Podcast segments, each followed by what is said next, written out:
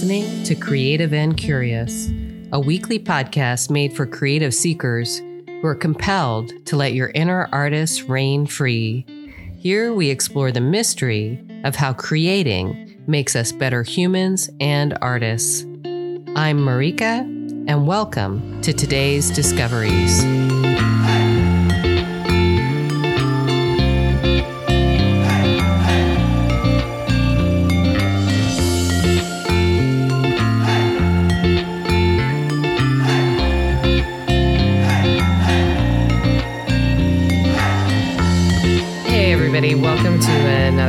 Episode of Creative and Curious. Uh, today, I want to tell the story of a tattoo. This is a tattoo that I got not that long ago. I was probably around 38 or 39, so like five or six years ago, that I decided that I wanted another tattoo. I like to pin, I'm a big Pinterest person, and I love art, of course. So I had um, pinned and researched and looked at all sorts of different artists. I love really colorful art, lots of I thought geometric designs would be really cool. Wanted I wanted it to look like a painting. I was a teacher at the time. I worked at a college and I taught mostly business. By then I was probably running professional development for the faculty. Very into my job. It was very central in my life. But there was this thing that was telling me it was time to get a tattoo.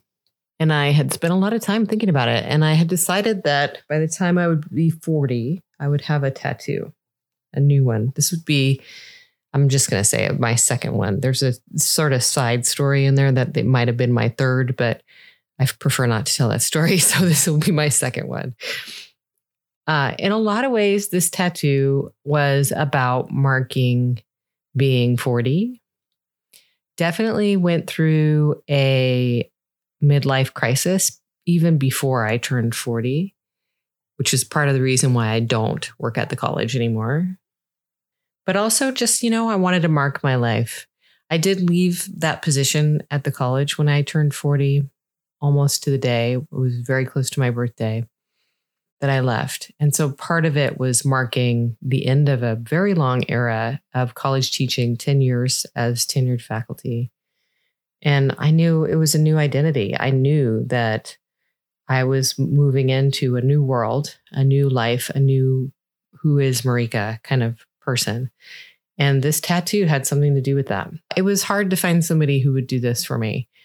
Uh, like I said, I wanted it to look like a painting. And I know the art has changed quite a bit. And you can find some tattoo artists who are particularly good at making uh, tattoos look like art or a painting. But I was having a hard time with that uh, tattoos at the time and still are very popular. It was really difficult to find somebody to schedule. But what I wanted made uh, artists really nervous too, because it was a painting, it wasn't a tattoo. And it's just like any art. We all have a very specific kind of process that we go through. And I think some of what I was showing these artists looked like it would be difficult in their process. So I interviewed and finally chose my third artist that I worked with. And she was really great about taking the painting that I thought was great, a good fit for me, which was a painting by an artist called Jennifer Sanchez. And um, it wasn't my art. A lot of people assume that it's my art because it does look like my art a little bit. But um, but again, remember I was a teacher. I wasn't really. I didn't consider myself an artist at the time. And she took this painting that I really loved and kind of, you needed to simplify it first for it to be an, uh, a tattoo and was able to just kind of distill it down to the to the things that really mattered and create a design for me. It was in September after my birthday, so about 3 or 4 months after my birthday, I finally laid down and I had this tattoo put on my calf. Now, it's a lot bigger than I expected it to be. I thought that I would get maybe a two or three inch tattoo on the back of my calf. This woman did a really great job of convincing me that it needed to be my whole calf because it needed to fit the shape of my body, and the shape of my calf. And I happened to choose a painting that actually fits perfectly on a calf, but only if you expand it and make it big. So I now have this wonderful, colorful, tattoo on my calf that hurt a lot to get done. It's big. And if you have a tattoo, you know that they hurt. The more that you have, the bigger they that you, they are, the more that they hurt. The more that the skin gets irritated, the longer that you sit there. My tattoo has these sort of drips that kind of drip down. And I just remember the shock all the way through my body when she ran these like drippy lines down the back of it just it seemed like it ran right along some kind of nerve. I think I was sitting there for three or four hours. I was there for as long as they recommend keeping you there in, in any one session. So some people have tattoos definitely a big bigger than mine, but a lot of times what happens is the artist will work for that 3 or 4 hour time frame and then you stop because that person needs to stop. They need they need to heal they need a break from the tension of it. It's a very tense experience getting a tattoo. And then they'll come back for more. So I was there for that long and it sucked. I mean, the whole, I, I feel pain just like the normal person, any other normal person. And this tattoo is a lot bigger than my first tattoo, which is um, my first tattoo is about the size of a sand dollar or something like that, and on my ankle.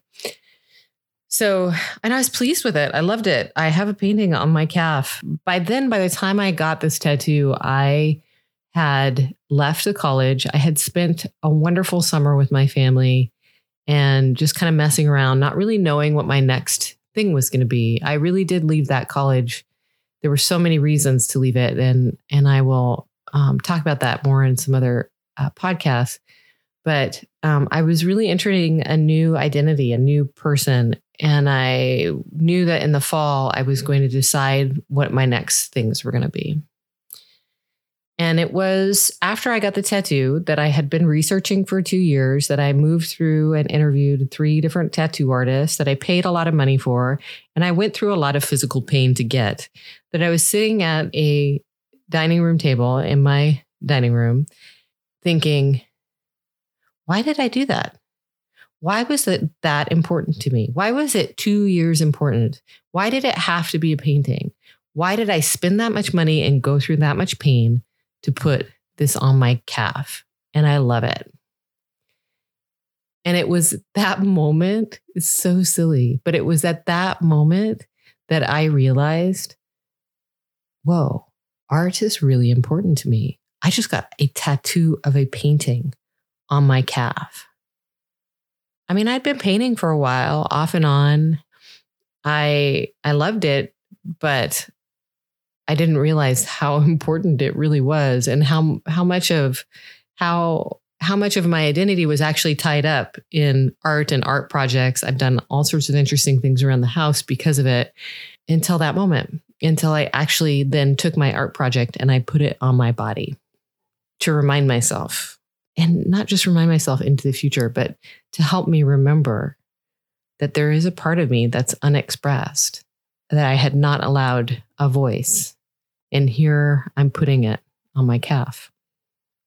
I thought, whoa, this is this is a lot more important than I thought. And I looked up the artist, Jennifer Sanchez, and just looked at what she was doing with her art online in different different ways that she was looking at it and i thought you know what i can do this i can totally do this i had a house full of paintings had a house full of paintings. I was not start, starting from scratch because i had this house full of paintings. And it's crazy because it's definitely not the easiest thing in the world to to decide to do and to pursue but that was it. That was how i decided that my next thing was going to be art was I got a tattoo and it told me. And I I somehow told myself without directly telling me that this is important. It's it's interesting to me the psychology of that number 1 that something sometimes we tell ourselves things and but we don't do it directly. But it was big enough that I had to pay attention. And it was a way for me to mark my identity. It was a way for me to mark my transition out of an academic career into something I didn't know. That was part of what I was doing. And that's part of what art does is help us mark our identity, which is kind of where I'm going with this because now I think it's really interesting to look at the moments in my life in which I purchased art, I collected art in order to to transform, to become somebody that I wanted to become. My first tattoo I got when I was 19 and I joke now because I'm like, I only get tattoos every 20 years because because it has to be like a big transition point in my life, apparently. And when I was 19, part of it was, hey, I'm 19, I can do whatever I want with my body, mom and dad. You can't tell me I can't get a tattoo anymore. It was very similar to I really wanted this tattoo for a, a couple years before I actually went and got it things sort of aligned. So I had a really good artist who could help me with what I wanted. And it's like I said, it's not that big. It's maybe a couple inches round, and it's a it's a tiger, black and white. That's it uh, outline of the face. I'm the year of the tiger. I used to love tigers. I had them all over my room and posters, stuff like that. And there's just a part of my identity that really gravitates towards what tigers symbolize you know the strength and the energy and the independence. Those are all you know maybe not anything that i'm perfect at but they, they're things that i admire admire. And they're beautiful too of course. That was another way for me to mark my identity was with this when i was 19 and and i was also on my own when i was 19 i was you know going to college for sure but i was living on my own. That was in san diego. And i was really sort of making my way on the planet with my own decision making. And that tattoo is really about that for me. So there's this thing about identity and art that even if it's not your own art, that somehow when we acquire art, it becomes our identity. Uh, it says something about us and to us. In case of my art tattoo, it told me, hey, art's important to you this is what you did to yourself because it's important. Art makes really great stories. I mean, I now I think back and the and the funny thing is is um, I grew up with a mother who liked to paint off and on and I've talked a little bit about her relationship to art. I did grow up in a house full of paintings that she had painted and some of them were replications. She she liked to hone her technique and skill and learn by actually copying some of the uh, great painters in history. We had this crazy Toulouse-Lautrec painting. It's so burned. It's so tattooed. It's a, it's a similar sort of tattoo, but it's in your memory when you have this artwork in your youth in your house. Art just has this energy that it brings into every room and and into your psyche, whether you're sort of paying attention to it or not. So my mom was an artist and we had that painting and she was also a maker. She liked to embroider. I learned a little bit about embroidery and cross stitch and crochet from her. So we also had like art that she had made through those mediums around the house. And the point being that we didn't have art from other people. Like we had art that we created in the house, in particular, that my mom created, not me, but my mom created in the house. And that sort of develops my psyche too around art. Because for me like again my house is full of paintings and my house is full of paintings that are all mine that i have created. I mean it's like a gallery in this place. They it's even worse than when i got my tattoo. There's so many paintings in this house. And that's really wonderful. I love it. I do love that. I love that. But it's different. It's not as much as it might be about my identity, it's about expression. It's about putting stuff out there. It's not about acquiring like a mirror, right? When it's your art, it's about expressing and showing what you're capable of and maybe how you connect with the world or you connect with this medium or you connect with these this thinking. And that's like that's what you're walking into when you walk into my house. You're walking into my worldview. But when I think about this tattoo, it's not really my worldview. I'm acquiring somebody else's in order to establish who I think I am, who I think I sort of align myself to. And that's interesting. That's that's an interesting difference between the maker and somebody who collects art. I've been thinking about this quite a bit lately because because I'm starting to shift and I'm starting to actually purchase other people's uh, art, which then takes me back to have I ever purchased anybody else's art before, you know, I was 40? And I have for different reasons. And my favorite, like the thing that I remember the most when I purchased art was when I was in Guatemala and I was probably 22, 23, something like this, backpacking around Guatemala, around Central America. I, I did, I lived there for about nine months, uh, traveling and teaching English. And I was in Guatemala with a new friend. She was Dutch and she uh, spoke Spanish very, very well. And we were in, I believe, Chichicastenango. If I've got the, if I've got it right, it's one of these kind of hill towns with a lot of indigenous Mayan craftsmen, craftswomen, mostly, honestly. You just, I mean, you can go walking through these labyrinth stalls of all sorts of textiles and dolls and pillows and very a lot of textiles. That's what I remember.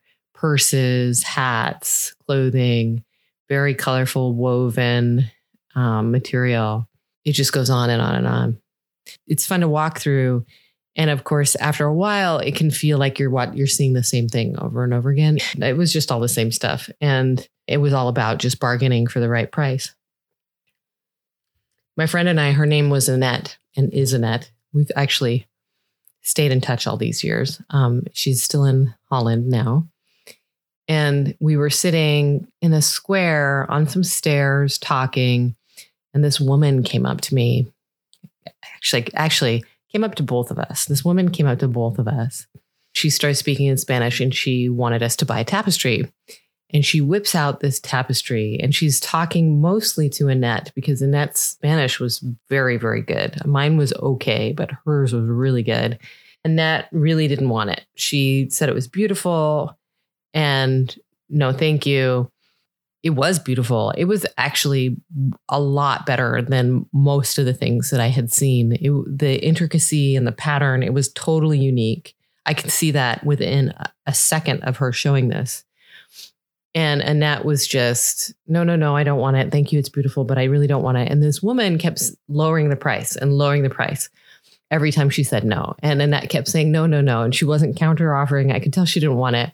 And finally, I think it hit like $10. And I, I did not have a lot of money. I was, I was a really, I was a really cheap backpacking traveler at that time. But I thought, holy, holy, that thing is better than anything I've seen. It's totally unique. And she's offering $10 for this. And I said to Annette, Do you mind if I buy it? And Annette was like, Of course. Like she really didn't want it. And I bought it. And I felt a little guilty because it was so beautiful. And it was so much, it was, it still is so much better than anything that I've, that I saw, I have mostly seen in Guatemala. So I bought it. There's this beautiful story connected to this, this beautiful tapestry that I've uh, bought. That is, by the way, 20 times more expensive to frame than what I bought. Like it's crazy um, how much more expensive it is, but it's it's beautiful. It's a memory of being in Guatemala at a time when I was traveling on my own, very form transformative, formative period of my life. Again sort of marking who i was and marking that adventure for me. I don't i didn't buy a lot of stuff when i was backpacking because i really didn't have a lot of money but that for sure just takes me back immediately to guatemala. And that's kind of what i was buying as well when my husband and i were in um, italy we were married in italy so this is almost 18 years ago and we uh, backpacked around Italy for six weeks. There's a very long re, uh, explanation for why we had six weeks, but we were very lucky to actually get six weeks. And towards the end of our trip, so we started in northern Italy and we went all the way down to Sicily. We explored everywhere. As you get into Sicily, the uh, there's all this wonderful pottery. Sicily is a little rougher, like where northern Italy is very sophisticated and um, and uh, you know that's where Botticelli and Michelangelo's and all those are are in Tuscany. The the further south you go, the little more rougher edged Italian it gets. There's some beautiful pottery that they create in southern Italy and Sicily in particular.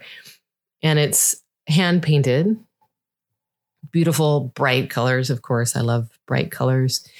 And a little rough around the edges, a little rougher than anything that you would get in a place like Tuscany. In Tuscany, it would be very refined and sophisticated, probably very colorful, but but also very refined and, and sophisticated. This is a little bit more color for color's sake and a little looser and a little bit more fun. We were towards the end of our trip and we just decided that, you know, I don't know if you do this, but at the end of trip, sometimes we'll buy a bunch of stuff and we needed to buy some pottery because we kept stopping at these stands where it was. And, and plus, it was our honeymoon and we needed something to come to bring back with us. We bought a full set of plates and cups in a very similar way, it marks that story of our life, of our honeymoon, of that adventure that we had together. And we still use those things. It's still in our house. It's marks our lives in the same way that a photo album does. And I've read this about art. People buy art when they travel for these reasons because it it marks your life, it marks your adventure. And all this to say that I made my first like direct from the artist purchase on Mother's Day for myself. I bought a painting. It was from an artist that I've been following since almost the beginning of my own adventure being an artist. I found her online. She's in Oregon. Her name is Jennifer Lammers. Uh, this whole pandemic thing has been really difficult on artists because a lot of the places where we show in galleries and art fairs are being shut down. And, you know, for good reason, obviously, but for some artists in particular, that's like their main source of income is showing up to these places. Depends on the artist, depends on your, you know, your business model, how much it affects you, but I've never seen her in person. I've seen some of her prints in some stores and stuff and I've been following her for almost the last 6 years she did this great virtual gallery in which, you know, she set up her art fair walls and put up a new collection of art and then photographed it and videotaped it. And there was some music from her family, and she did a little interview. And the whole thing was maybe like 12 minutes long. It was great. It was the first time that I actually felt like I got to know her a little bit more. And I, like I said, I've always liked her art and her art had changed. And that was part of what she was talking about is that she knew her, her art had changed. And that was part of what this collection was about, was about was embracing the change which was so meaningful too to this time to this pandemic to this you know kind of great pause that we're all in and transformation that we're undergoing as a result of it. And i kind of stalked her gallery for a while looking at the art thinking that I wanted to buy something. And I've never, never been like that. I've never bought anything online. But I definitely want to support artists through this time. And I think that art has this beautiful magic that we need, that we need. I ended up buying something and pretty thrilling, which was great. It was wonderful feeling to buy a, an original piece of art from an artist that I've admired for a while. And when it showed up in the mail, it's beautiful. It's more beautiful than I expected it to be, which is what all art does. It's always more beautiful in person. And I haven't taken it out of its plastic because I'm like, it's too nice to be in my studio, but I'm afraid to put it anywhere else. It's kind of great. And I wonder too, like, why why buy art in this case too especially it's not essential and i've talked about living in a non-essential life right now that's part of what makes it feel luxurious is knowing that it's not essential It was not expensive. It was on sale. I felt a little guilty, kind of like the woman in Guatemala. Like, oh, this is, I should be paying more for this. But she put it on sale and she had part of the proceeds going to uh, a gallery, I think, something like that. But there is a luxurious quality to enjoying something that's non essential, especially when people are telling you to only do the essential. It's a bit of a rebellious thing, I guess. It's a little bit of believing in something that's really difficult to articulate. The painting's small. It's not going to be a statement painting. It's eight inches by eight inches. And now I want more. There's this addictive quality to it. And it's interesting to me because there's an addictive quality to getting tattoos too. I every time I've gotten a tattoo, I always want to turn around and get more pretty quickly because you kind of fall in love with it. You fall in love with if you get the right tattoo, you fall in love with the tattoo. If you've really really thought about it, if you've really put know that that's what you want and it means something to you, once you finally get it, it's there's this hunger behind it. It satiates a need, but it also feeds the need even more. And that's what I feel like collecting art's going to be like for me. I'm like, now I'm on Instagram and I'm online going, who's the next person I'm going to buy from? Who, who's going to be the next item in my collection? And what do I want this collection to look like? Because for me, I'm, it's not going to be about interior design. It's not going to be about beauty in that way. In that, I mean, I've got, like I said, I've got so many paintings anyways, but it is going to be a collection of people that I've connected to in some way, of artists that I've connected to, of work that I've connected to, that in some ways, this is one of the transformations I'm going through in this phase of the pandemic. I'm moving away from being the maker and the center of the art story in the house into the collector of other people's stories that I want to invite into my life. It'll be interesting, maybe not beautiful, but it's going to be a really interesting little corner of my studio, I think. And I'm really looking forward to creating that. It's a shrine in a way, it's a shrine to the hope of creating art. It's a bit of my identity. It's a bit of wanting to support artists, but also just, you know, I'm just one of these people when I look at art, it art touches me, it creates emotion in me. It makes me want to create. And it's going to mark this transition for me.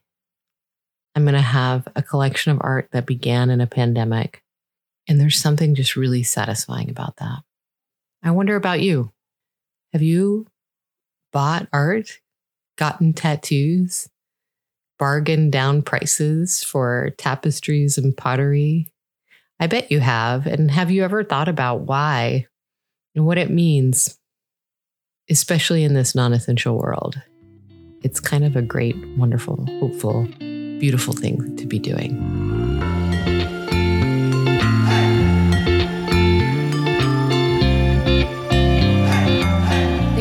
For spending this time with me and for spreading the word about Creative and Curious. You can find me here every Thursday with new thoughts and insights on creativity, curiosity, and life. Tell me what you think. Please email me your comments and questions at marika at marikarenke.com. And if you feel inclined, leave a review. They really do mean the world to me, and they'll help this podcast reach people just like you. And the best thing that you can do keep creating. Thanks again.